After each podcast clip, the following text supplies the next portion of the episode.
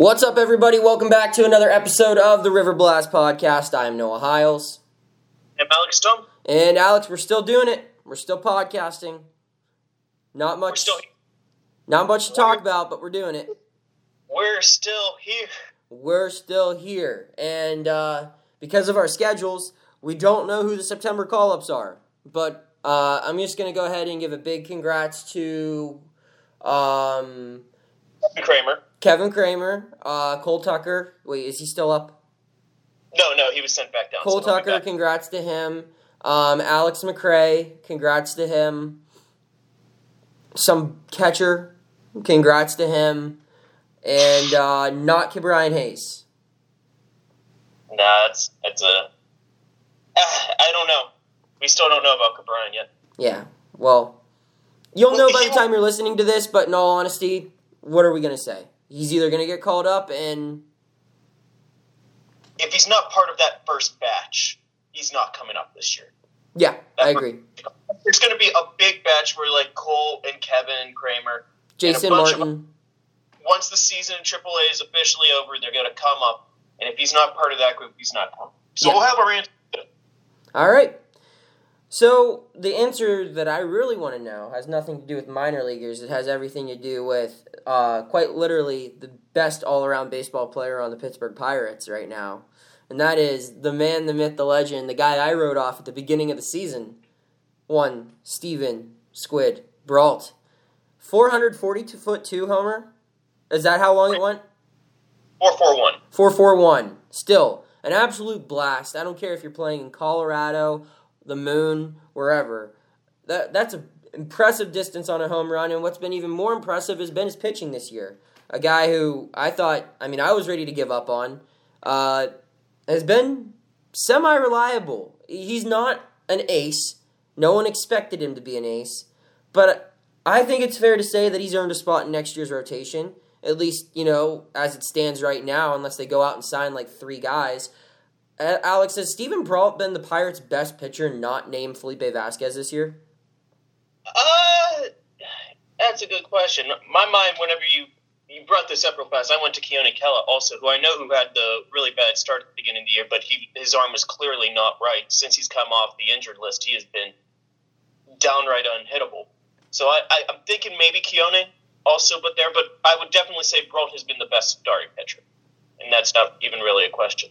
And a big year for him. This was his make or break year, pretty much. Like this was either going to be, you know, he had one option remaining, so it's like, okay, is he got to just bounce between AAA, the majors, maybe make a spot start or two? He got that opportunity, and he didn't let it go.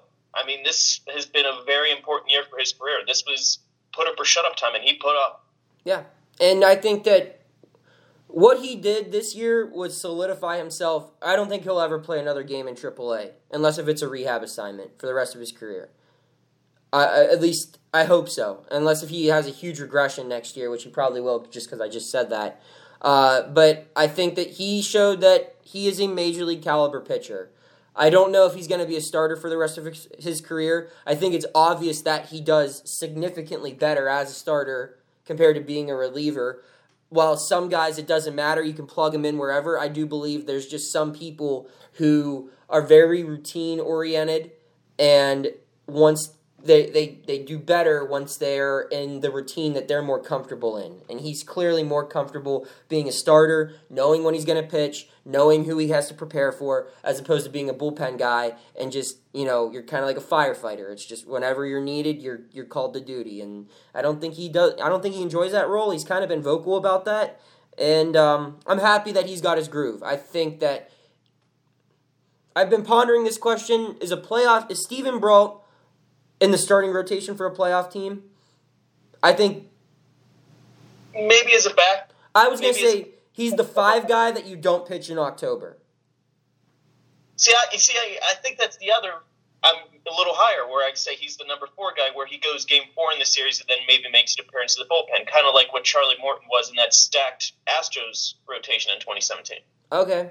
I mean, I, I was gonna say one last. I think that like uh, for a really good team, I still I think Steven Brault's like a solid four or five guy. Yeah, he might be your four. I think Steven Brault is a solid four guy for a playoff team who adds a fifth pitcher to that rotation, and then he becomes the five guy. something along those lines. Yeah, but I mean, and the dude can hit. Honestly, like he probably could be a major league outfielder. Seriously, I looked it up. Pitchers with at least 20 plate appearances this year. He has the second best OPS in the National League. Only one who's better is Zack Greinke, who's in the American League now. Uh, Mhm. maybe Steven Brault's got an outside dark horse chance at a Silver Slugger. Silver Slugger campaign for Steven Brault. How great would that be? I, you know, I'll, I, I think I've said this on the podcast. He had one of the most impressive batting practice rounds that I've watched. Uh, you know, comparing it. So I, I remember watching Pedro Alvarez take batting practice at Wrigley when I was a kid, and that was like awesome. Just watching him hit it all over Wrigleyville. I watched the Yelich practice for the home run derby where he broke the boat. Um, obviously, JB has has a fun batting practice routine if you want to watch that. But Brault, I remember watching him get in the box, and I was like, okay, is this guy just going to hit line drives? What's the deal here? I mean, he painted he painted the right field seats white with baseballs. It was impressive. So good for him. Glad to see him. He's been one of the only people that have stepped up this year, and one of the only people who have gotten better as a pitcher for the Pittsburgh Pirates this year. Felipe, I guess you could say, got better. I mean, Felipe, I think, just hit max level, and he, he's still at max level. yeah, I mean, like, yeah, it's he got better at certain things. He's been more consistent, I guess you could say, so that's better. He didn't have Is it more consistent? Because I feel like his first two years in Pittsburgh, he really just had like that one bad week in That's what I was gonna say. He he didn't have a bad week. Granted, he didn't have Okay. a lot of opportunities to have that bad of a week because they they've hardly used him. But I mean, if you look up and down the rest of the roster, I, I guess Nick Burdi took a step forward before he blew up his arm again. Uh, Keone has had, like you said, but the thing is, everyone's gonna remember Keone Kela for things this year, and it's not gonna be his impressive numbers since coming off the IL. It's gonna be him stinking it up in the beginning of the year, him getting in a fight with the coaches, him throwing at people's heads, Yeah. not wanting to talk to the media, and part of that's his fault, part of that's not his fault. But overall, yeah, I, I agree with you though. He's been good, but I still think the MVP, most valuable pitcher, MVSP, will give it to Steven Brault. He'll probably finish with the most WAR. How about that? Yeah, If you want to. Yeah. That's a good way to demonstrate value. Gregory Polanco. I was scrolling through some uh, some articles for an outlet. Now that Alex is a big J journalist, I'm not going to name other outlets that he doesn't work for because I respect the biz. But this outlet had an article. One day it was Polanco is done for the year, and then a couple days later it had Neil Huntington not ruling out a Polanco return in 2019. My guess is he said that on his radio show on Sunday. Um, what are we doing here? I, I mean, I there are times it's hard to believe that Gregory Polanco was as good as he was last year for the Pirates, and how they really haven't had a lot of offensive issues, and he's basically been out all year. Like Yeah, it's I- it's wild to think that he's not missed at all right now. Yeah. I mean, he is missed now because it's pretty clear that there's only two outfielders. I know Jose Osuna has been in right field a lot of starts, but Yeah. he's he's not an outfielder. I, I actually kind of like him as a third baseman defensively. Nothing great, and maybe it's just you know comparing him to the incumbent in Colin Moran. But it's like, yeah, he looks pretty decent right there. But he he is really a first baseman that's you know playing out of position, and even though it's not necessarily his fault, hmm you can tell he's playing out of position. So, yeah, Pirates could still use an outfielder. I mean, whether or not they keep Marte this offseason, they need a big power guy. There's, I mean, we're in the home run era, and this is a Billy Beane quote where, like, if you win, if you hit more home runs than the other team, you're going to win 75% of your games. And that's not, you know, that's like an actual number, 75%. hmm And there is no one on this roster who has more untapped power now. Now that Josh Bell's finally, you know, tapped into that power, than Polanco. Polanco could be a, if Polanco played with this juice ball, he would have cracked thirty home runs easily. I By mean, he now. had what? He would have by Yeah. now. He had six or seven in, in a month. You know, swinging one armed. So I think he's, I think he's going to be this. He still can be this big power bat. This year has been a lost year, though. I don't see any benefit bringing him back in September, especially as a fielder, uh, because you would have to activate him off the 60 day IL, meaning that you would be taking a spot away from a kid, or even just you know a, a third string catcher, you know, just to provide a little depth there, or you know a Parker Markel pitcher to pitch the ninth inning blowouts, you know, and save your other arms. I don't see how a Polanco would be worth taking that spot away in worthless games, and B, how he would get any benefit from it. It, it, it. Basically, the only argument is for him to end the year on a positive note, that this wasn't a completely lost year. But I don't buy that. I Maybe it would be a good morale win for him, but he kind of had his morale win whenever he tried rushing back in April. I, I don't see it really being worth it. Yeah, that was I was I was going to point out. We Gregory Polanco got injured playing in pointless baseball games last year. Well, they were still semi competitive. No, by that time, I think you they were like way out of it by then. But anyway, okay. Uh, the guy. I mean, it, it really hasn't been talked about enough how bad the Pirates look trying to rush this guy back. He should not have played a Major League Baseball game until at least June. And I think they looked at what they did in the offseason and they you know, they were supposed to be this pitching juggernaut of a team coming into the year, and they looked around and they just thought, this guy's our best hitter. We need him back in the lineup. And if his arm isn't okay, we'll have to suck it up because we don't, ha- you know. And then when Dickerson went down, they're like, especially like, oh my God, because they didn't know what they were going to get with Bryan Reynolds. Melky had a really good, solid first half of the year. They weren't even expecting him to make the team. Lonnie Chisenhall, remember that name? He's still, he's still. I, I mean, have you ever seen Lonnie Chisenhall in person? Yes. Oh wait, I have too. Yeah, he was around for like April. Was he? Yeah, I saw him like two times. Okay, I, I was going even further. I was doing a Pirate Fest. Oh. Spring training or go to the exhibition game in Houston this year. So, like, he got hurt right before then. I, now that you mention it, I think he did pop it. I yeah. remember. Because originally this was supposed to be a quick fix. Like yeah, it, it was like just a broken hand, and then you know Melky got good, and Bryan Reynolds burst onto the scene, and all of a sudden, I guess he just kind of realized, oh no, my calf that hurts too now. Yeah, and so I know how you hurt a cat that you say is better. I mean, I'm, I'm willing to accept, you know, the BS, you know, best I've ever felt, you know, entering into spring training, you know, cliche. But if you say the calf is better and then you break your hand and then rehabbing breaking your hand, you hurt your calf. I mean, yeah, it can happen. I but, I've talked to people up here about him. Uh, apparently, he is a little bit of a basket case, and I, I'm not one to like. What's that? Reputation in your neck of the woods. What's that? Say that again. Does hypochondriac reputation in your neck of the woods? Hypochondriac's one thing. Um, he had a pretty good career in Cleveland. Like people, he was very popular amongst the fans here. Uh, but like media people said, there might be like it might it might be like a mental health thing more than it is like a physical thing. Where well, maybe he just needed a year away from baseball. I guess. What? could you imagine if the outfield next year was Reynolds, Chisholm, Chisenhall, and Polanco? well, it would be poor Bryan Reynolds and then two other people a couple weeks into the season. Yeah, for real. No, I mean, this Polanco thing, it's been frustrating because he's when he's on. I mean, I still think he has one of the most beautiful swings I've ever seen.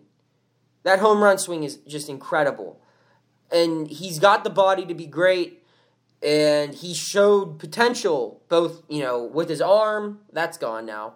But his hitting, he can run, that's kind of gone now too. But he can still hit, is I guess the point. And the balls are juiced. You need a left handed power bat. And him and the idea of him and Bell both healthy, four or five in your lineup, I mean, that's pretty good. and then Marte in front of them, if you're able to hold on to them, that's a good three, four, five. Then you put Reynolds in front of Marte, that's a good two, three, four, five. And then you put Newman at the leadoff spot, that's a good one through five on any team if they're all healthy. But this Polanco thing, I don't know how much longer you can wait on it, man. You know what? If 2019 was Brault's put up or shut up year, 2020 is Polanco's. And I feel like he's had a couple of those. He, 2018 was a put up or shut up year for Polanco, wasn't it? What he did in 2018, he hit. Yeah, he put up. But I can't believe, like, how many put up or shut up years do you get? Eh, you know what? I think 2018 was the put up or shut up that you could actually hit in the major leagues. 2020 is you got to hit and you got to put in your whole season. You are you're out of goodwill. This is it. Yeah. This is it. And then what? You just put Oneil Cruz there in 2021? He'd probably be close to being major league ready there, and I, mm. I don't think he's going to be a major league shortstop. No, similar build to Polanco too. He's like six So- four. Yeah, why not? We just figured Yeah. it out. All right, so that ends our riveting Gre- Gregory Polanco talk. I, I feel bad for the guy because Greg's a nice dude, and he I do believe that he works hard. I think that he makes some dumb plays every now and then. I, I mean, the slide that hurt him is still one of the more embarrassing things that I've seen in recent Pirates history, and that's saying a lot.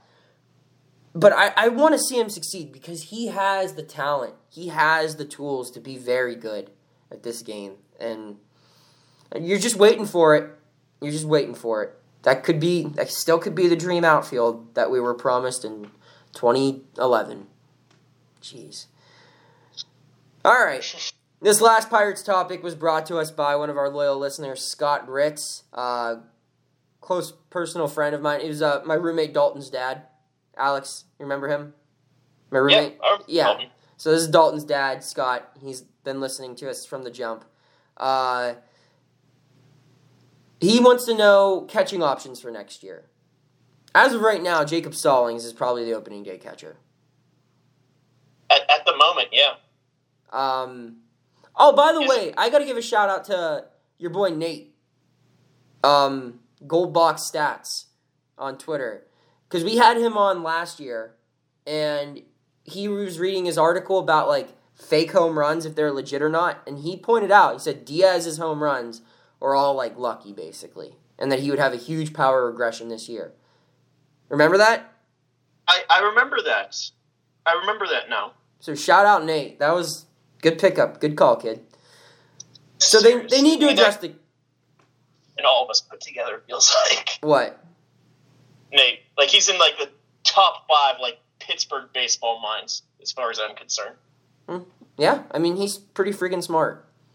Yeah. All right, so we move forward now. Looking at the catcher position this offseason, this has to be. I mean, like you, there have been times where the Pirates you can't just go into the season with Adam Frazier as your starting second baseman. You can't just go into the season, you know, with whoever, with Jordan Lyles in your starting rotation, whatever the case is. With Erik Gonzalez as your starting shortstop. We've said this. They really cannot. It will be unacceptable to have these two catchers back as your only catchers in 2020. Is that fair to say? I, I think it is. I mean, that's the only way where you can accept, you know, it's Elias Diaz and Jacob Stallings is uh, you blew it up this offseason. Mm-hmm. Didn't have any time to address catching situation. But no, if you are even a little bit serious about competing in 2020, you have to upgrade catcher. And I, and not to pick on poor Elias, I feel like I've picked on him for months now. The whole year. But it's Jacob has had a good year. He's had a at the bat. He's had a good year in the field. He has had a good year, you know, working with pitchers. I mean, there's a reason why Joe Musgrove and Chris Archer he catches all their starts. yeah. It's because he's built rapport with these guys that he really never had, you know, any connection with. That's kind of the, you know, his. There's another sports cliche. His dad was a coach. You can see him kind of, you know, Mhm. That rubbing off on him. How well he's able to do that and reach the pitching staff in different ways that you know the coaching staff might not be able to. Not through fault of the coaching staff, but just because it's nice to get you know a player's perspective of some things. I I don't. 2020 Jacob Stallings should be the backup catcher.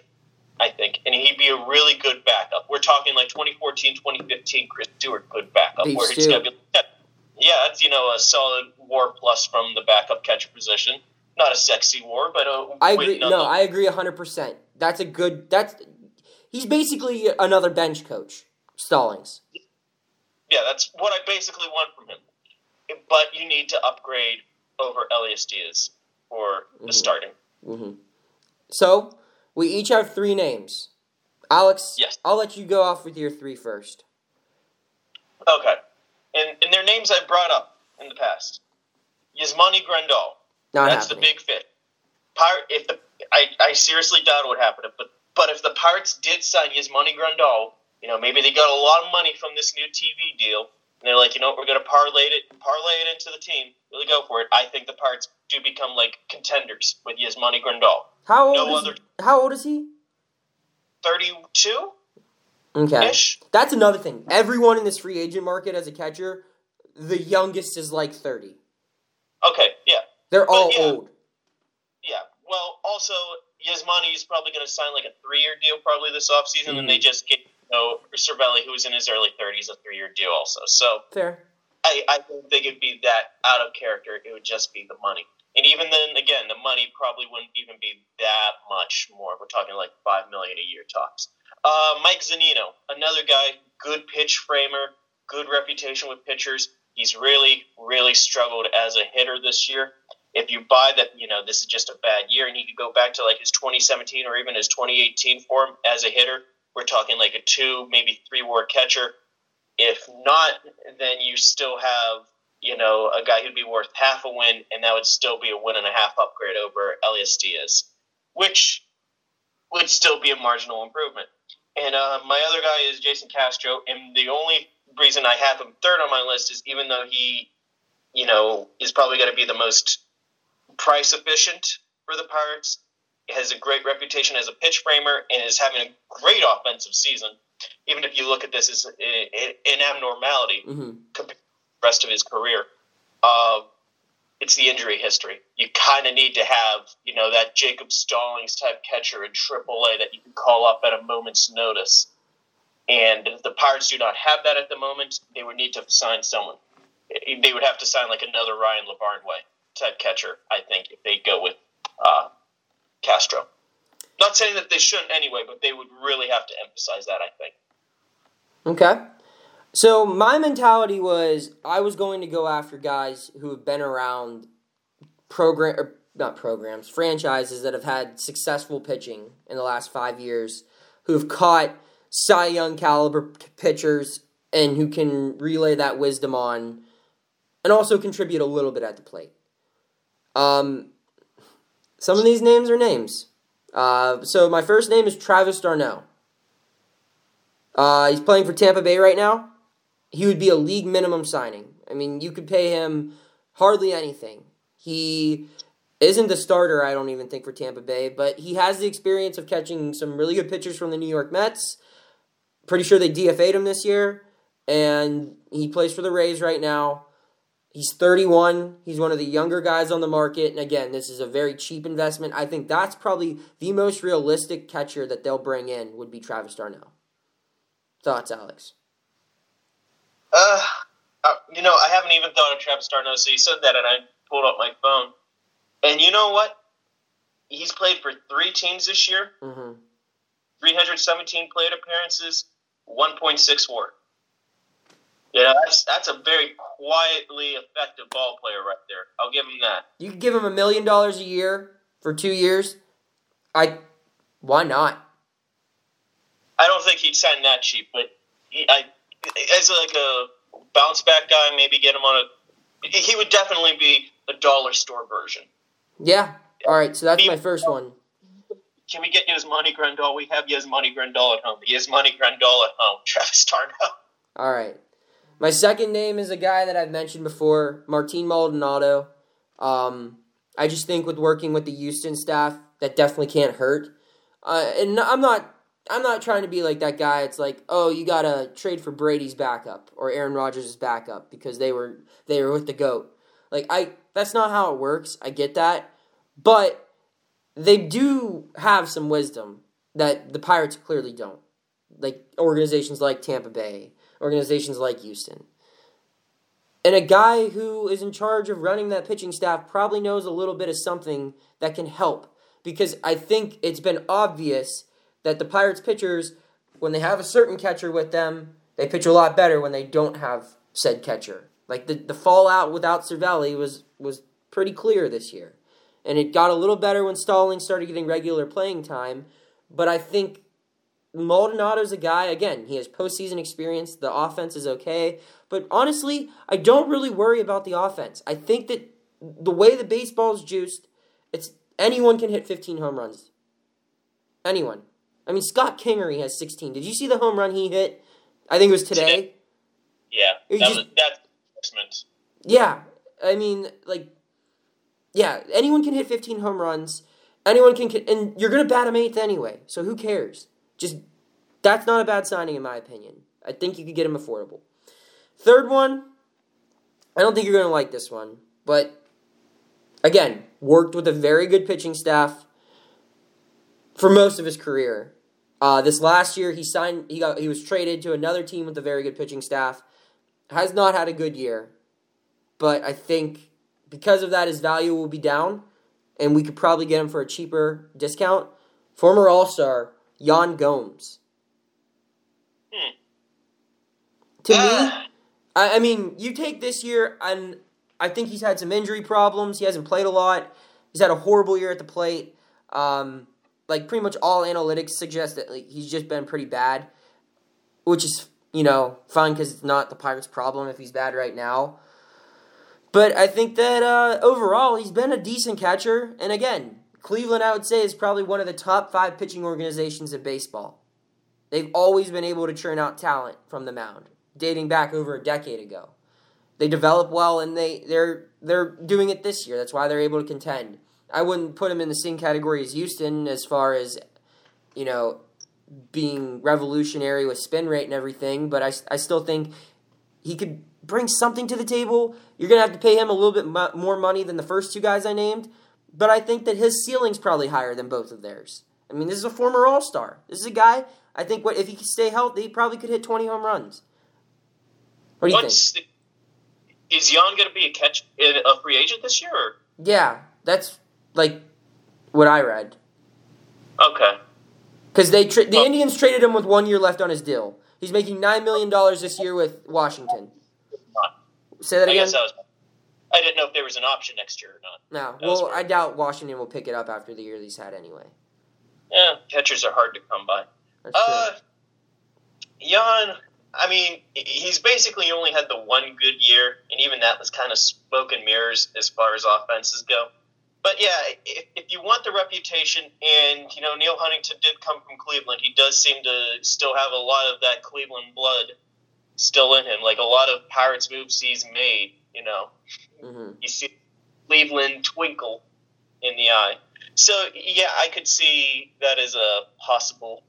You see him as possible uh, target right there. All three of the guys you named, I think, would be not only upgrades but reasonable guys for how thin the catcher-free agent market and trade market is. I, I should say that with Zunino also. He has one year of team control remaining, but I imagine Tampa Bay is going to non-tender him or trade him. I don't see them paying him big bucks hmm the replacement level. Uh, it's going to be.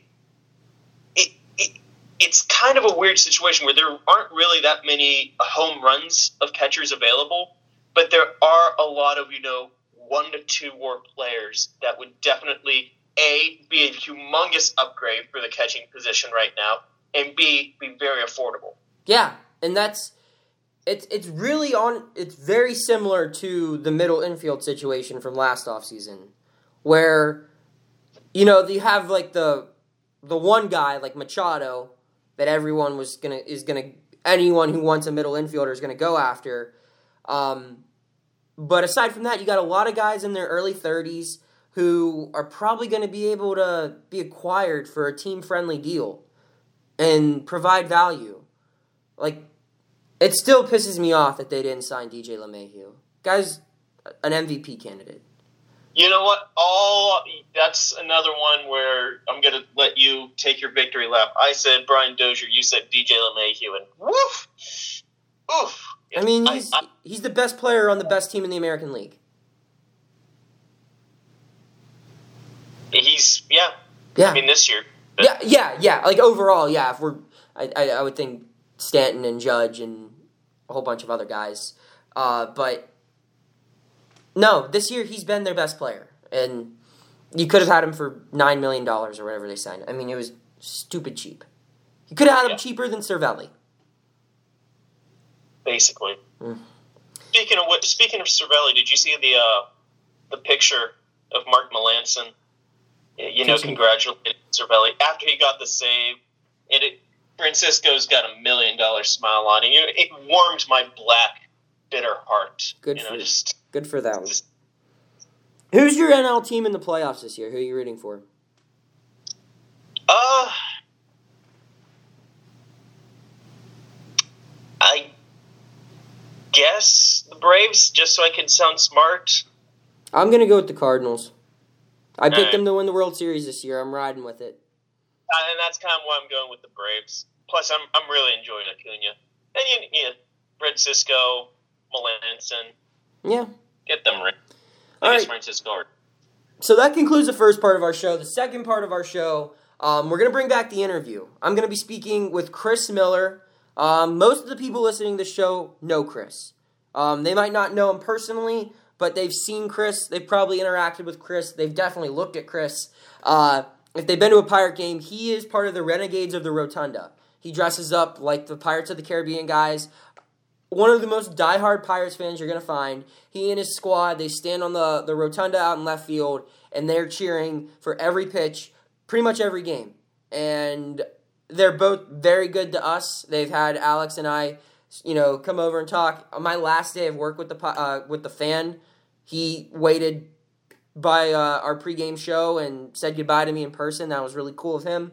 Um, but Chris and I are going to talk about an event that they're putting on. The Renegades are putting on for one of our uh, for one of Alex's coworkers and for the guy who really is responsible for introducing Alex and myself.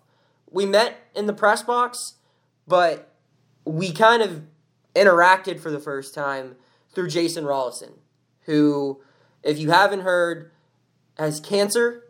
Um, is it in the kidney? Is that right? Yeah, it's yeah. And it's just not good. You know, cancer sucks. It's obviously affected all of us one way or another. We pretty much everyone you know can say they've lost a friend or a loved one or a coworker or somebody from that disease, and we're not you know, we're not counting Jason out yet. Jason's awesome. He's going to fight and he's going to beat it, and we're excited for him to do so. He's going to battle, and we're going to be along with them every step of the way. But the Renegades are doing a little bit of a, a little event coming up here within the month of September. That's going to make things, you know, try to help out Jason just a little bit, him and his family. So be sure to tune into this interview. I'll be at said event also, so if you want to say hi to me. Yes, you can meet you can meet the world famous Alex Stump at the event. Um, but yeah, if you want to find out more, well, you're going to anyway because uh, we're going to speak to Chris Miller from the Renegades of the Rotunda right now.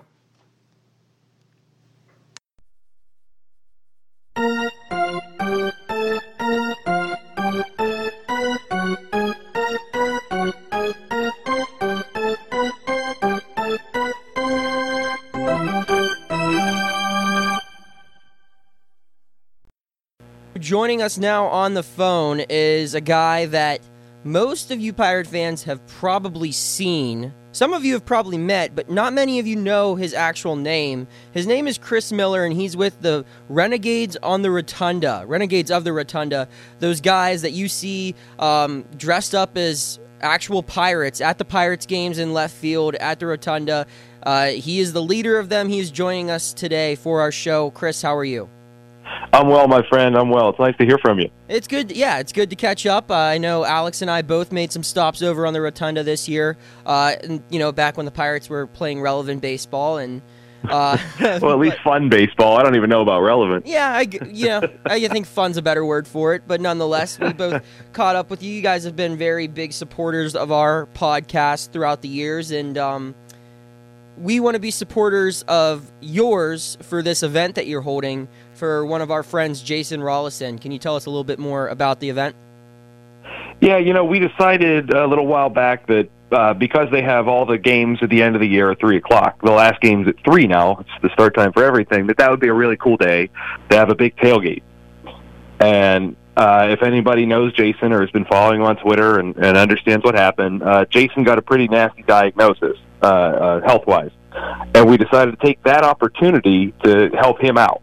So instead of just a tailgate, we're going to make it into a fundraiser, and it's going to be our way of uh, helping Jason and his wife Jessica deal with some of the expenses that are going to come up, and it's just uh, uh, it's supposed to be a pretty lighthearted way to kind of get everybody together. Okay. Um, have you ever met Jason? Uh, I, you know what? I met Jason once, and I think it was at Pirate Fest years ago, Mhm. and I can almost guarantee he doesn't remember. but. But uh, it, Jason's always been a big supporter of ours on Twitter. We talk very regularly. We share a lot of the same articles. We have constructive conversations about stuff. Uh, I always buy the Pirates Guide. I have them sitting on my shelf right now. There we go. But uh, Jason's always been very good to us, and it's it's our chance to kind of say thanks. so what can what can we expect for those who will be in attendance at said at said party? Well, this thing's kind of getting a little more legs than I had ever anticipated. Mhm. Uh, right now, we're collecting some donations. Uh, we're going to be doing some raffles. We're going to be doing 50-50s. We're going to be selling wristbands if you want to come have something to drink, uh, have something to eat, and all the proceeds are going straight to Jason and Jessica. Um, right now, and we've approached a, a couple businesses, and everybody we've talked to, and the list is actually growing right now, uh, that are donating gift cards. Um, a friend of mine that's in the, the Penguins organization just donated uh, two of his uh, club seats for a game, so we'll be raffling those ones off too. So it's it's just nice to see everybody kind of coming together. And you said this is on September 28th, correct? September 29th 29th. is the yeah, that's the Sunday. The tailgate's going to start at noon. And where is and the nice at? thing is we're we're right off Federal Street. It's the canal lot. Uh, it's just under the tracks on Federal Street, right before you get to the Allegheny Commons. Okay. And it's nice. It's a big open space. We have some grass. There's some bathrooms there. We have everything you need. All right. So, how many people are you hoping for for this? Well, it, initially I thought maybe 50 people, hmm and it, it looks like that's going to be a really conservative estimate. Okay. Yeah, so it looks like this uh, this thing's really taken off, and you know what? The more the merrier. Absolutely. I, I wish I, I, could don't be know there. how we're going to feed everybody, but I'll figure it out. Yeah, we'll figure it out along the way. I wish I Yep. could be there. I think um I think maybe I might have to help out, hit up our main sponsor, uh, Slice on Broadway. We'll see if they can help out a little bit there. Yeah, that would be awesome. They're really good folks, and and we'd be happy to have them. I yeah, I might have to put in a call uh, later. I know. I I know. I always make that my stop for uh, afternoon games. You're darn right. All right, so we talked about the event. Now, I wanted to have you on just as a guest in general to talk about the Renegades. Because again, I feel like every fan base has, you know, their marquee fan. Uh, like Cleveland, here in, you know, Cleveland, there's the John Adams, the guy who bangs the drum in the left field Mhm. bleachers. Um, you know, there's the New York Jets guy who has the fire helmet. Uh, Fireman Ed. Didn't yeah. he get arrested? yeah, something like that. I mean, Boltman got arrested for the Chargers. Uh, I know oh, that. yeah, I remember that. Yeah. I always thought that Boltman was the mascot, and it turns out no. No. And that's that's when I found out. Yes. And he tried to sell his costume on eBay for like ten thousand dollars or something. Oh, good lord. So, as I, I think it would be safe to say, you are kind of, or you and your crew are that fan group for the Pittsburgh Pirates. You guys regularly attend games. Um, you're very, you're always seen on TV, on you know, on the commercials and everything. How long? Well, that's un that's unfair because uh, we're the only people that still go. That's true. That is true. But how long? How long have you been doing this for the Renegades? Uh, you know what? It was actually, and, and I just uh, took a screenshot and sent it to my buddy. Um, the the the anniversary post, I called it, came up. So it was five years ago. Whenever at like three thirty in the morning, I posted on Facebook that people should dress up like pirates and go to the games. Wow. And so, So that is, uh, it's been affectionately referred to as my best bad idea ever. and now I feel like you're just in too deep where you can't ever stop, right? Yeah, that's it, man. I'm just I'm in it now. Now, do you have like kids? Like, are you gonna be like taking your children dressed up as pirates, uh, or is that like? A- uh, trying trying to convince the next generation uh, is is always being met with resistance because all the kids are at an age now where they're too cool for this. Yeah, I mean that's how many of how many renegades are there in your squad? Oh man, um, I guess that that have been doing it doing it the longest has probably been oh I don't know maybe maybe six or seven. Okay, and how many Um, different people would you say have participated? At one game I had uh, we had what fifteen pirates at the top of the rotunda, Okay, and that's I mean that was a pretty good amount. but we we just we kind of we whoever can make it makes it. So it's there's never like a set group of us. We all have weird jobs. So, so have. Were, are you a season ticket holder for the Pirates? Were you a season ticket holder prior to this, or are you just? I this- was I was and I'm not anymore only because my schedule's really difficult. And it's I'm not one of the people that gave up my season tickets because I'm I'm angry with the team. I gave up my my season tickets because I had to. Okay. And then is the rest of the group like season ticket holders, or are they just kind of game by game basis? And Uh, it's mostly game by game. We do have we do have at least one season ticket holder. and you guys just buy a standing room ticket? Well, we usually just get whatever the cheapest ticket is. That's yeah, that's the best way to go about I, it. I'm not going to use it, so I really don't need to. Yeah. I don't need to splurge. Have you always been a fan of the rotunda? Why why the rotunda as your spot? Just because you could stand and be seen, or it's always nice to be up there because it's one it's it's a really great place if you've never watched it to kind of watch the game develop. Mhm. I always like to be high. And I always I have always preferred to be near the outfield and, and the nice thing about the rotunda is that if you're sitting in the seats on an afternoon game, you are baking in the sun. I'm the only one on the rotunda that's getting wind. it's the only part of the it's the only part of the ballpark that gets a breeze because it kind of has its back to where the weather comes from. So everybody calls me nuts for standing in the sun, but I'm also the only one with a breeze. that's I mean that's a good way to look at it too. I, I uh-huh. mean, you normally I'm divulging a lot of secrets about the rotunda being preferable over seats, and now it's going to be hard for me to get a spot, and I have no one to blame but you. Okay, well, let's talk about the times when it was a little hard to get a spot. I remember not too long ago that Rotunda was pretty poppin' pretty much every summer evening. You know, from 2012 to 2015, that's where a lot of like when I was in you know high school, college, uh, that's where people my age could afford tickets. Those were the cheapest ones, and it, like yeah, you said, it's a that's nice pretty view. much why we ended up there. And how did you ever have a struggle trying to find your spot, or is it kind of understood that that's like your reserved parking space? It was funny at, at first. It was, and then in in pretty short order, we would come up and people would just part. They, they would just they would make us room and we'd get to stand there, and uh, I'm sure a bunch of them just wanted to be on television. but I always appreciated it. All right. How much does your pirate costume cost? Oh it- God, I'd rather not know. You know what? Is I it like is it like Boltman, like ten grand, or Uh, it's, I, I'm I'm not at, at Boltman levels Okay. of of ridiculous spending. Are you You, know, you, always? you you find some some weird people with weird stuff on the internet if you look hard enough. Yeah, I was gonna say, are you always adding to it, or do you feel that you've you've got your look now? I, I'm pretty much in on my luck. Periodically, we add pieces because things break or fall off or we upgrade. But what you see is pretty much what you get now. All right, fair enough. So, give me your favorite memory as a renegade. Uh, was it maybe being like on ESPN? Have you ever been interviewed or interacted with anyone famous from this? What's My what's favorite one- moment?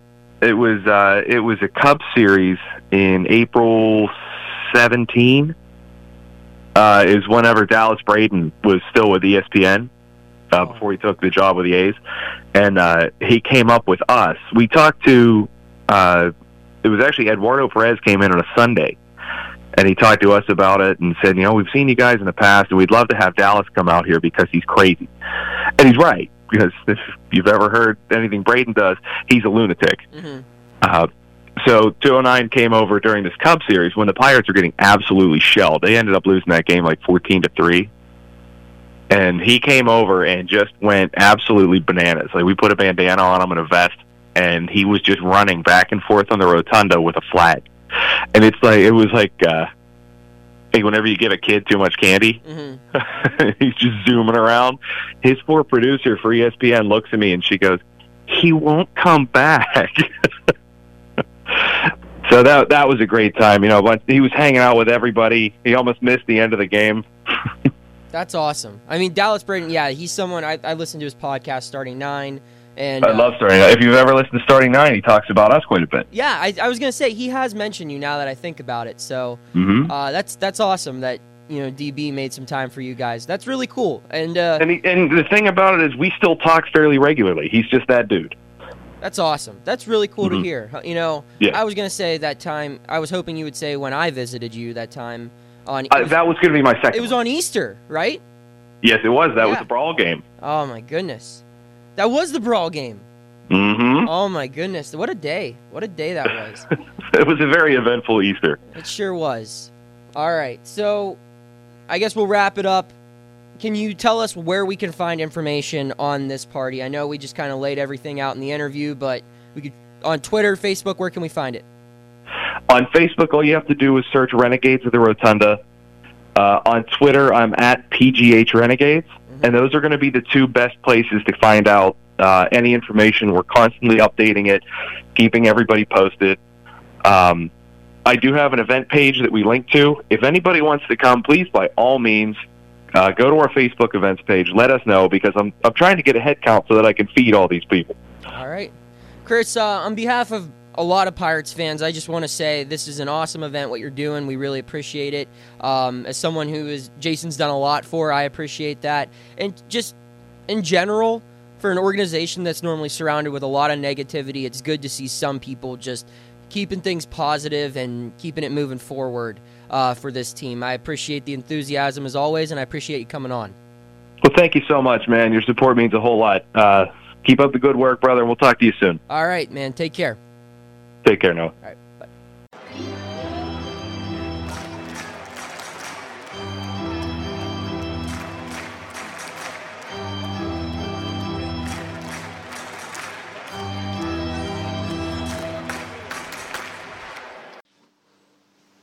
Big thanks to Chris Miller for what he's doing. Um, very him and the Renegades just doing this. This is awesome. Uh, the Pirates are an organization that sometimes there's not a lot of positivity surrounding, but guys like Chris, I mean, that's and guys like Jason too. Jason did a lot for me in my career. I mean, he connected me with a lot of people.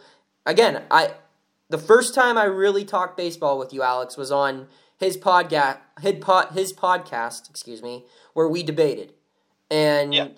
he just let you in because you're the analytics guy and you knew him already. Yeah, well, Uh, but I, I say that again. paid him off. It, was- it was all right. Paid him off, yeah. Um, but no, that that's awesome what they're doing. Uh, and if you can help in any way, it would greatly be appreciated by literally everyone. Anyone who knows Jason, good dude. So, non baseball stuff. Here we go. We sent out the bat signal. Twitter, once again, you came through big time. So, do I need to get uh, this open? Oh, also, I had a pretty good tweet. We're recording this on Monday. I had a pretty good tweet. Alex, you liked it. Um, this happened. This little kid. I walked into the grocery store. We were going to my grandparents' house for um, Memorial Day, or not Memorial Day, Labor Day. God, no. Um, and in the in the grocery store, this little kid was just arguing. He was like six, and he said the line. It was, "It's called child abuse, mom. It's called child abuse, mom. Look it up." And it was because he wasn't allowed to get a candy bar, and he was like dead serious. It was awesome. It was one of the funniest things I've seen in a while. That's a that's a future lawyer right there. Yes. So we sent out the bat signal. We asked you guys for topics that we should talk about.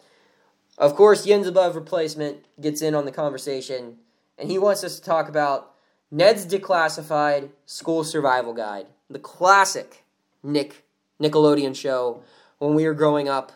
Um, basically, the whole premise of the show is just like he just had like notes on middle school, right? Yeah, All right. the idea. Yeah, so Alex, you actually compared yourself to Coconut Head. Uh, very coincidentally, a couple couple weeks ago. Not even. But yeah, whenever uh, announced that you know I was going to be working at uh, DKPS, uh, you you sent out a congratulations to my friend Alex, and you, put a little photo underneath, and it was of us whenever we were doing our read for uh, for uh, Slice on Broadway, which we still have to do this episode. Thanks for reminding me. so before we get going, keep going. All right, uh, and I'm taking a big old bite of pizza while you're while you're still hawking it.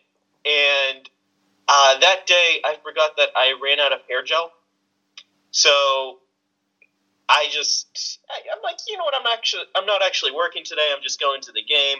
Yeah, sure. I'll I'll just rock without any hair gel.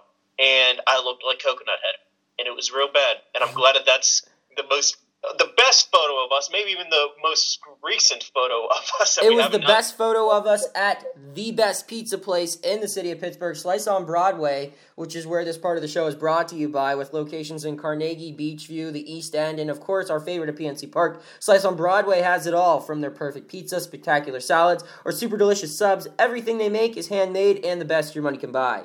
They wouldn't be able to sleep if it wasn't. Be sure to check them out and tell them the guys from the River Blast podcast sent you and that Alex kind of looks like Coconut Head. Nope, but let's get into the Ned talk now. Um, yes. So but you I, said I Ned's declassified ever since I made that connection in my head. So, you know, Brandon or Mr. Yinz above replacement, you know, got that. You know, he, he, I've been thinking about this. This has been in my head for a little bit, and I know I've said on the show a couple times that I didn't have cable growing up. Whenever I did get cable, was my freshman year of high school and one of the first shows that I gravitated to was Ned's Declassified, and that that was that was pretty fun. I have fond memories of that show, and the janitor I found out later was also the voice of uh of Jorgen von Strangle on the Fairly Odd Parents. Okay, yeah. yeah. Dude, I can't remember a lot of the char- like. I remember so the show was good. I do remember. I really liked the show. Um, just because it was relatable, you know, it was funny. Uh, Ned Ned was cool. Who was the Ned of the Pirates? Probably Cole Tucker. who who would have a survival guide though? Oh, uh, Trevor Williams probably. I, I immediately went to you know Trevor and Steven in my head. Yeah. Um. So then the cookie, he was the nerdy best friend.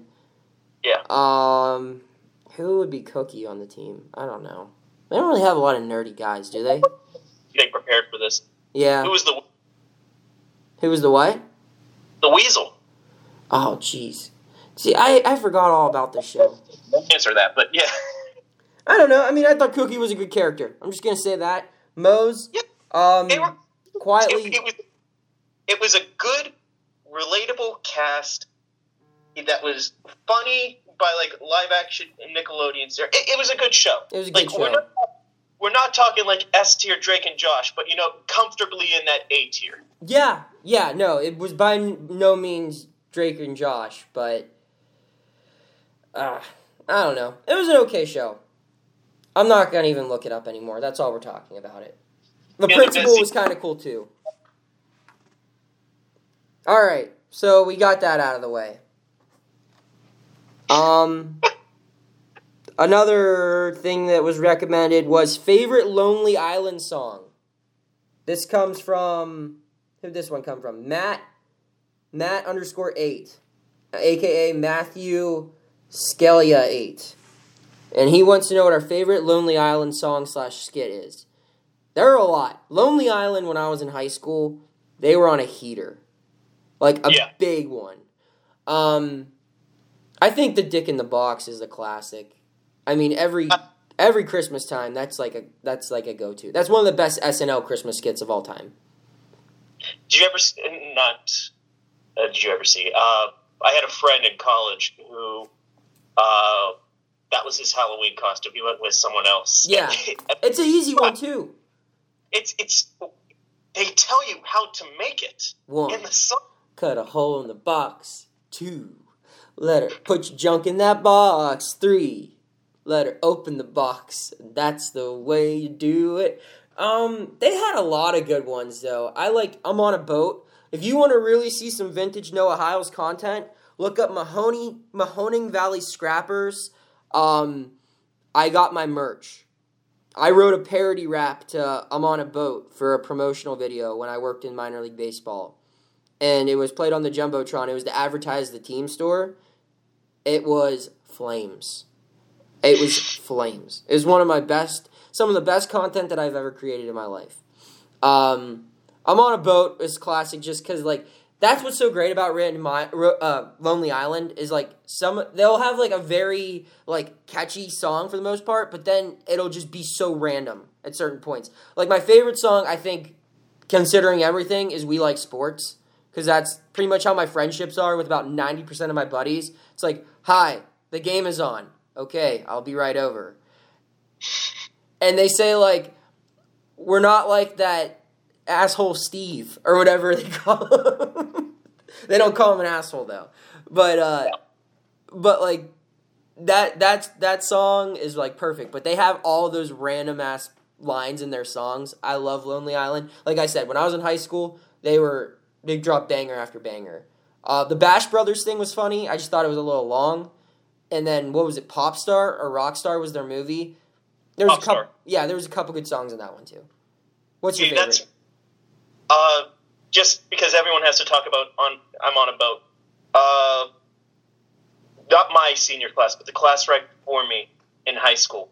They voted that as their class song, which legendary, the stuff of legends. Uh, in Popstar, I really, really liked uh, "Finest Girl," Is that the Bin Laden song? the Bin Laden song. I, I can't believe that wasn't another uh, "I'm on a boat." That's just That's I mean that's like a very freaking funny song. yes. Um, It- I just had sex was also like that was like I think their last like at the end of their run. Yeah, that was their last big, big hit. I I also well, the movie kind of I think ended it also Mhm. because they went their lives. Uh, threw it on the ground though. That is Happy Ouch. birthday to the ground. I don't need your handouts. I'm an adult. yeah, that that's just all sorts of beautiful. Two Hollywood phonies trying to give me their autograph. That's dude. That's a good question, Nat. Matt underscore eight. Uh, any other good ones that you want to recommend? I mean, I wasn't a fan of the Jack Sparrow one. I, I I like the Jack Sparrow one. Um, The Creep also. I did not like that one. I'm not that big a fan of the Creep. I'm not that big a fan of the Shy Ronnies. Yeah, Uh, I I really loved uh, jizzed in my pants. What'd you say? like a boss. Oh yeah, jizzed in my pants was a good one. PG thirteen show, so I'm not gonna continue. Okay, well I mean it's just funny. It's their song. Yeah. All right, so that was a good one. Um, what else do we got here? We'll keep going down. See, we asked for non-baseball related stuff, and like everyone will like bring up like a really good topic, and then they'll ask for baseball related stuff. So Joe Boyd here uh, uh, asks GM candidates. I don't know, man. I mean, that's like you're looking at scouts and front office personnel. Uh, Yeah. We'll get into that. It's off- off-season talk. Manager options. I'll wait for them to fire Hurdle before we look at manager options. Joe Girardi would be my pick, though. Um, next year's budget. Ask the guy signing the checks. I don't know. Mine, my budget very tight right now. I'm currently fighting with the YMCA in Canton because they want to make me pay 42 a month for a membership, even though I know damn well people have memberships there for $17. It's income based and uh, student loan payments, and I'm like, yo, let's go. I work in radio. Bucks a month. It's a dope YMCA. It was built by Eric Snow, former Cleveland Cavalier. Eric Snow. But yeah, 42 a month. Like, LA Fitness, maybe. You know, but not for a YMCA.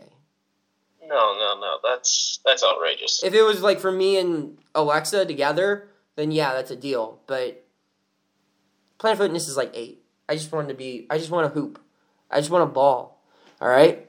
So But he also asked Joe Boyd, another loyal listener, Steelers record guesses and thoughts on small plate restaurants. We'll address the Steelers. We'll go real quick, Alex. Give me your division winners. I've got Steelers, Okay. Patriots, Jaguars going wild card there. Uh, Cowboys, Jaguars. yeah, in the South. Oh, and then who's your West? Chiefs, Okay. and then I got Cowboys, Bears, Saints, uh, Seahawks. Okay. Super Bowl matchup?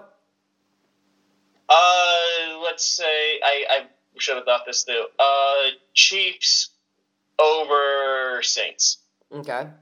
I have I have the Steelers winning the North. I think 10 and 6. Um and then I think the Browns will also go 10 and 6. I think the Steelers split with the Browns, but I think the Steelers sweep the Ravens and the Bengals. They have a better division record where the Browns go 4 and 2 in the division. That will get them the division crown. Um so Steelers win the AFC North, uh, AFC East, Patriots, AFC South, I'll go Texans. Uh, AFC West, I'm to go Chargers. And then Chiefs, I think the Chargers will go like 13 and 3. I think the Chiefs will go like 12 and 4. So Chiefs will win the first wild card, Browns get the second wild card. The AFC champion, I'm going San Diego Chargers. You know, I for Philip's sake, I hope you're right. Yeah. Dude deserves. Stop having kids and start winning, Philip. That's all I got to say. Then NFC, I'll go Eagles, um, Eagles, Saints, Packers, and uh, Seahawks. And my wild card teams are the Vikings and the Bears. And the Eagles are winning the NFC and the Super Bowl. Okay. I guess I didn't give wild cards. Uh, NFC, Rams, and Oh, I left the Rams out. Never mind. Yeah, Rams Rams win the West and the Vikings miss the playoffs again. So yeah, Rams. We'll say we'll say the Seahawks still win the West, and the Rams are just a really good wild card team. But yeah, kind of where I am. I think the Seahawks with Clowney just got you know hmm better. Uh, so I guess the wild cards be Rams and let's say Falcons. Give them the give them some love there. And in the AFC, uh, Brownies and uh, Colts. Chargers. Okay. No, actually, no. Complete wild card. Brownies and Bills. Why? Bills. This is the year. You know what? This is going to be a good. Browns and Jets would be fun. I think Jets are going to be good. I don't. Okay, you're entitled to Yeah. that. Small plate restaurants, Alex. What are your thoughts on them? On small plates, Yeah. eh. I, if I want to go to a restaurant, I either am going to go to a fast food or a quick place, you know, or a snack, or I want to actually get full. I don't have much room for the small plates. Yeah, I'm not here. I'm not here to try hard when I'm going to a restaurant. I want to eat some food. Yeah. Uh, I, I want to be full. I want to. I want to leave the restaurant with my girlfriend and say, "I need you to sit five feet away from me for your own protection tonight, because I am that full, and I don't know what's gonna come out of me." That's how I feel when I go out to eat, and I'll eat at some classy places, but um, yeah, just just give me give me give me what I'm paying for. I'm I'm I'm hundred percent fine with paying, you know, forty dollars for my own meal.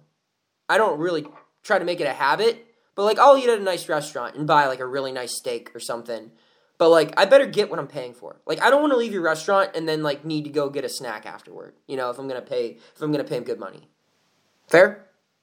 Yeah, that's fair. I mean, that's a good mindset. I mean, you don't even have to pay that good of money. Like I, you could go to uh, maybe it's just the millennial me, but you know, go to like a gastropub type place, get a burger, get a beer or two, you know, pay the tip, you know, give a big tip. It's 25, 30 bucks. Dude, It's I I here we're gonna enter the Noah's thoughts part of the show now. not- Because this is a good transition. I have figured out the cheat code for Mexican restaurants. Do tell. Everyone's going after the fajitas or the California burritos or these big these big combinaciones or whatever they say on the on the menus. And they're all like eight bucks. Mm-mm. You just get the three taco platter. They're like four dollars. Every one of them you go to, they're either like three dollars or four dollars, and you just get the three tacos and you load up on chips and margs, and you're good to go. I've figured it out. I've cracked the code on Mexican restaurants. You're welcome, everyone. Just get the three tacos. It's Mexican food. It's the it's the best. So there we go. That's my first thought. My Alright. second thought. My second thought. It gets better. It gets better than my me cracking the code at tacos are a good option at Mexican food restaurants. Second thought. I have a qualm with the state of Ohio. I don't have many problems. Uh, This transition to Ohio has actually been a lot better than I thought it was going to go. And I didn't think it was going to go poorly. I just thought I'd really miss Pittsburgh. And I do. I like Pittsburgh a lot. It's always going to be my home. I'm confident I'll work there again one day. But the part of me that misses Pittsburgh more than any other part is also the part of me that my family and my girlfriend despise the most. And that's the degenerate gambler part of me. There's no gambling in Ohio, man. It sucks. I, and like when I say there's no gambling, I could find a bookie. I'm confident. We're not too far from Youngstown. You know, and Canton, I'm sure, you know, as big as high school football is, I bet you there's lines out there on Massillon McKinley games, uh, you know, or whoever else is playing. I'm sure there's bookies out there, but working at a radio station that did so much work with the Rivers, it was content. Like gambling content. If you listen to the PM team, they talk about the gambling lines all the time. And I think it's also just because Pitt's been so bad at basketball and football late, lately. Like they haven't really been nationally ranked in a while for either sport. That Saturdays in the fall and then all of college basketball season, the interest has shifted from big focus on Pitt to just a big focus on gambling. That's why people watch now. And that's like I was on Twitter this Saturday, the first Saturday college football, and all the all the Pittsburgh media people all talking about gambling. They don't talk about it at all on Ohio Sports Talk Radio. It's because it's not legal here. It makes sense. But like, dude, it's just hell for me. I miss gambling. I don't miss it. I still do it. Um, but I've toned it back. Uh, I think this year my no doubters are five and three. My bets, I went two one and one, two and zero, so three and one. I'm like three and four on my bets this year, and just because uh, I'm, I was three and three, and I bet Houston money line because it was like plus nine fifty last night. Um, didn't work, but so I'm still gambling, obviously. But I just miss I miss having people to talk about gambling with. No one does it out here. I I have never put down a. The only bet I have going on right now is ours. if the Indians would make the playoffs or not. And which it's gonna be close. it's let's talk about that. Uh, tough series in Tampa Bay this weekend for my tribe, for the for my Indians. Um, got swept by the Rays. Ah, just blew a couple leads on Saturday and Sunday. They had the lead and they ended up surrendering. I mean, you're not going to beat Charlie Morton. I never thought that would be a sentence that was like so true, but like he's a beast. They have a huge four game series against the White Sox that I think that they can gain some ground. Um, you know, they have like this month. It's they have like seven games against the Twins, which are huge. Obviously, they play the Angels three times out in Los Angeles. They end their season in DC. But aside from that, they play a whole bunch of like tomato cans. Like they play the Tigers twice, or like two different series against Detroit. I think they play the White Sox twice. Um, the Phillies, I guess, are kind of a good team. It's it's they're dead. Three teams are dead even, fighting for two spots. It's exciting, and all three of them are small market kind of underdog teams that are fun to watch. I personally, I'm rooting for Rays Indians. I'm, I'm still rooting Rays A's. I know you are For the- for the sake of the for the sake of the whiskey. But Yes. so the question, another question was asked to us by uh, Scott Ritz. Indians fans versus Pirates fans, the difference. Um, my my, I have a couple noted noted uh, things that I've noticed. Then I'll let you talk, Alex. First Okay. things first. Indians fans have been very pessimistic this year because their owner basically said this past offseason, enjoy Lindor while you have him. I could not imagine how things would have gone over in Pittsburgh if Bob Nutting were to have said that. I, I really cannot fathom how bad things would have been. Like if he said I mean, that in 2014. It, that's actually what I was going to bring up because in 2014, 2015, there was that those rumors of oh another McCutchen extension. Could it actually happen? And even at the end, at the very, very end, you know, Nutting was the last person to okay the McCutchen deal because he knew, he knew for no other reason that as long as he had McCutchen, he was spared some wrath. And once he was gone, that then the you know training wheels are off. And I can't wait for Josh Bell to turn into that. The pressure to extend Bell, and he'd be an idiot if he took a dime from the Pirates. MVP. Bell's not an MVP. No, but he's the closest thing they have. Yeah, but the closest thing, McCutchen was the best ball player who has been in Pittsburgh since those last couple years of Barry Bonds, mm-hmm. and before it was Dave Parker, Willie Stargell yeah. in the in, in Clemente, late '60s to '70s. There had been nearly 50 years of baseball where only like a five or six year blip where there was anyone at the at the same level of Andrew McCutchen. Josh Bell, good player, you know, impact player this year. He is not that. He is not an MVP That's candidate fair. ever. All right, so Indians fans though, um, I like Indians fans. I love John Adams, the guy who sits in the left field bleachers with the drum and is always pounding. Um, I think Indians games are fun to go to. I think the Indians fans that do pay attention are very good fans and loyal fans. But I've had a lot of problems with Indians fans uh, this this area of Ohio. I mean, it's a football town. That's they'll tell you that till you're blue. They'll tell they're blue in the face, and they make it clear. They act like Pennsylvania is not a football town. They act like high school football in Pennsylvania isn't amazing. They forget that there's a really good football team that plays at Heinz Field. Um, I don't know, uh, but I mean, it's where Can- Canton Hall of Fame. I get it. This is where the NFL was founded. I get it. But the obsession with the Browns, it might be a nationwide thing now, but they cared more about the Browns when they were 0 and 16 than the, the Indians when they were, were 102 and 60.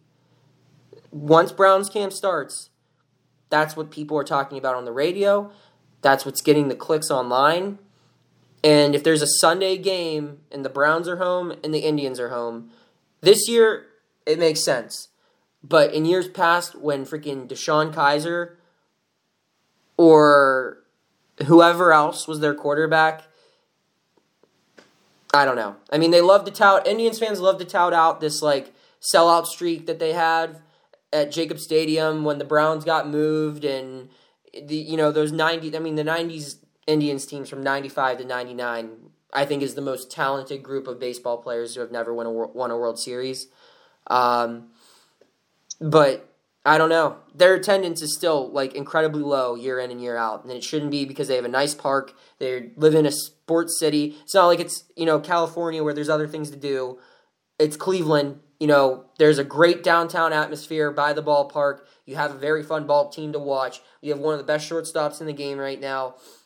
You know, they've been very competitive, yet every year Cleveland's at the bottom third of the attendance. That's my big problem with the Indians fans. And if the Pirates fans had if the Pirates fans had what the Indians have have had, winning pennants, winning divisions, consistently going to the playoffs, an easy division to compete in.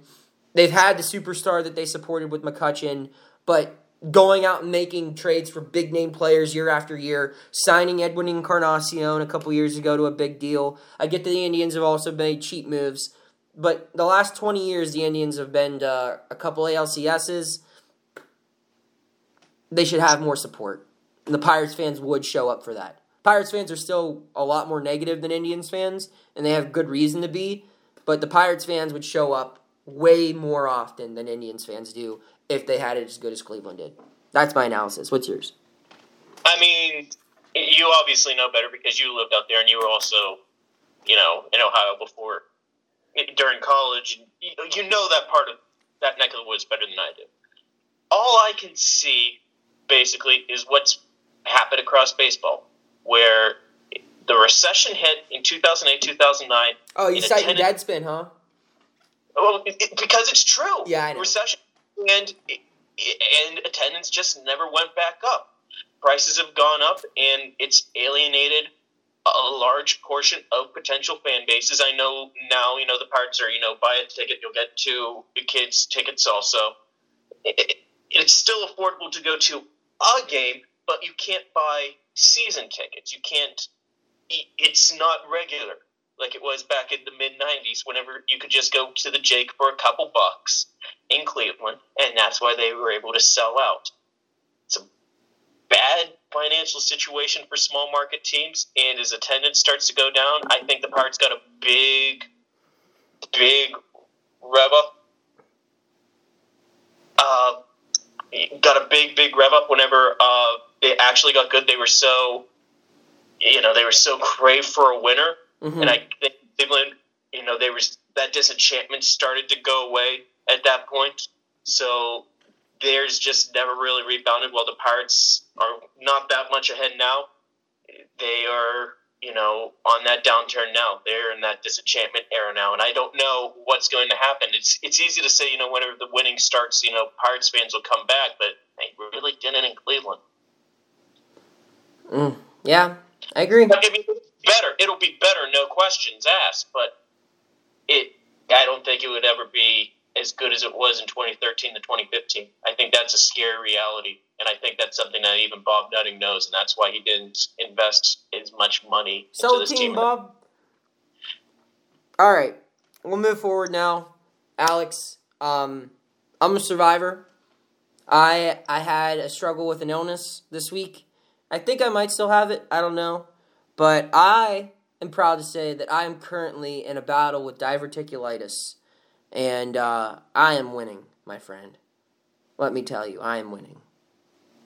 Congrats! I do not know what that is though. So diverticulitis is when you eat something with like seeds, and this is probably a horrible. This is from my googling. Um,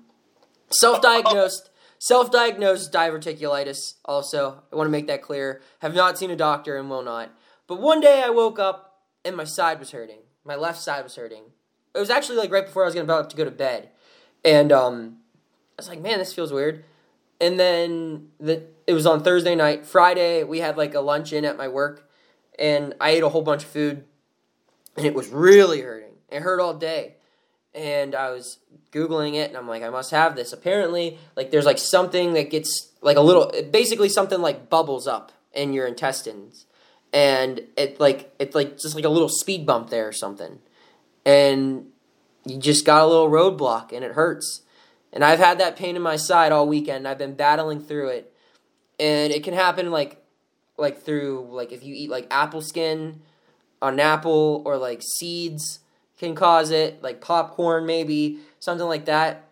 But it's not serious. Sometimes some cases it'll take 2 or 3 days to get past.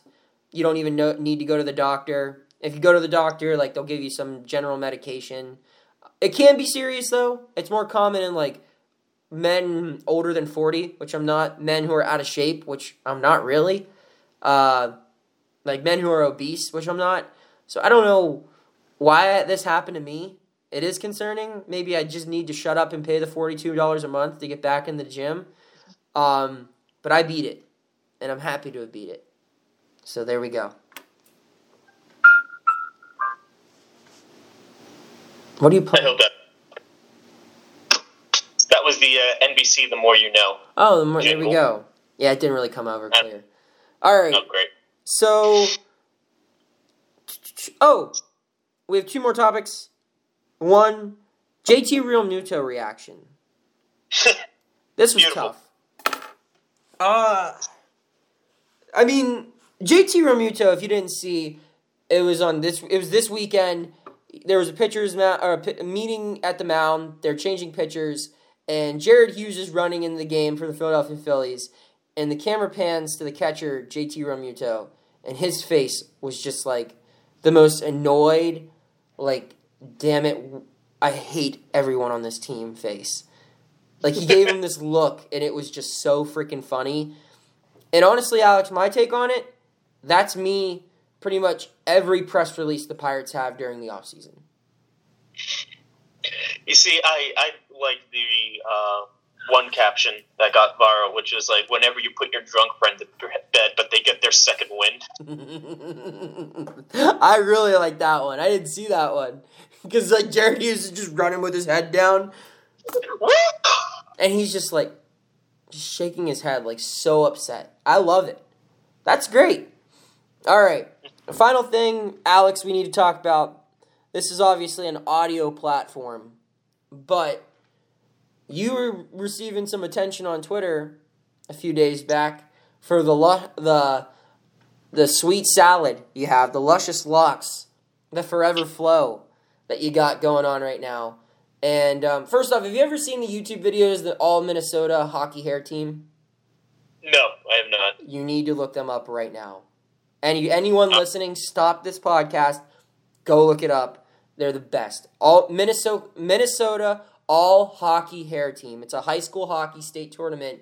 And the guy just breaks down the best hair in the tournament. It's awesome. But Alex, you're getting some some guff for your hair. You've called yourself coconut head. I've been critical of the hair in the past. You're growing it out for locks of love. Is that right? Yeah, that's what I'm trying to do. and uh, people were comparing you. Who were you getting comparisons to? Because you got your headshots done for DK. Yes, yeah, I got a. I haven't watched season nine of The Office, but Yes, Uh, Clark. Clark, yeah. He was in the show. I- I- Oh, oh, oh, okay. Yeah, that's a good one. he was in the show Heroes. He was in the movie Hot Tub Time Machine. Sex Drive. Okay. Time machine. Okay. Yeah, he's like the younger one. Yeah. So, So, yeah, that, that's pretty. That's pretty fair. you got Oh. you got Steve from Stranger Things. That's a good one. Yeah, that that was our, our buddies over at North Shore Nine throwing me a bone. Was- Here you go. Here's a pity one, Alex. Yeah, that was. But so now, Boss Man wants to make you a cartoon, like Yes. he does for the rest. You get your cartoon character for the website, and now you have the qualm. Your cartoon's gonna have a lion's mane. How do you feel about that? You know what? I, I know what I signed up for. All right. And you know, the wedding this weekend, I'm, I'm a groomsman, and, and the bride has told me multiple times, "You're getting your hair cut," and I have told her every time, "No, I, I, I'm not." So I might be dead by the time the ne- next podcast has to come Why around. won't so you that-? It's her wedding day, man. But I don't want to. Yeah, that and it's not your wedding. You know, like I didn't know. no. Are you making a speech? Are you the best man? No, Oh, then you're fine. that's yeah. Just gonna stand in the background for some photos. Who cares? Yeah, seriously. I, I, you know, maybe if I was top one instead of just you know top three, you know, maybe I'd be, Yeah. maybe I would. But you know what? Nah, not for just a stinking groomsman. Yeah. Well, this ain't the JV team. All right. Yeah. Alex, any final thoughts? Uh, I the hair's gonna get a lot worse before it gets better. When are you cutting it? Like, give us a date. I, I don't have a date. I don't know how long it takes to grow. How long do you need it to be? At ten inches, Oh my god. and, and I've got a couple inches here, so it's it's going and it's falling, so it's picking up pace finally. But 10 inches. yeah, You're gonna need a ponytail. I might, or I'd have to do the godforsaken man bun or whatever. No. Uh, Podcast ends whenever I break out a man bun. no, I mean, I'm serious. Like, I'm campaigning for Dejan to fire you if you have to wear a man bun. I'm dead serious. Right. I'll tell him I'll do your job for half the price. I, I, I mean, like, you can't do that. All right.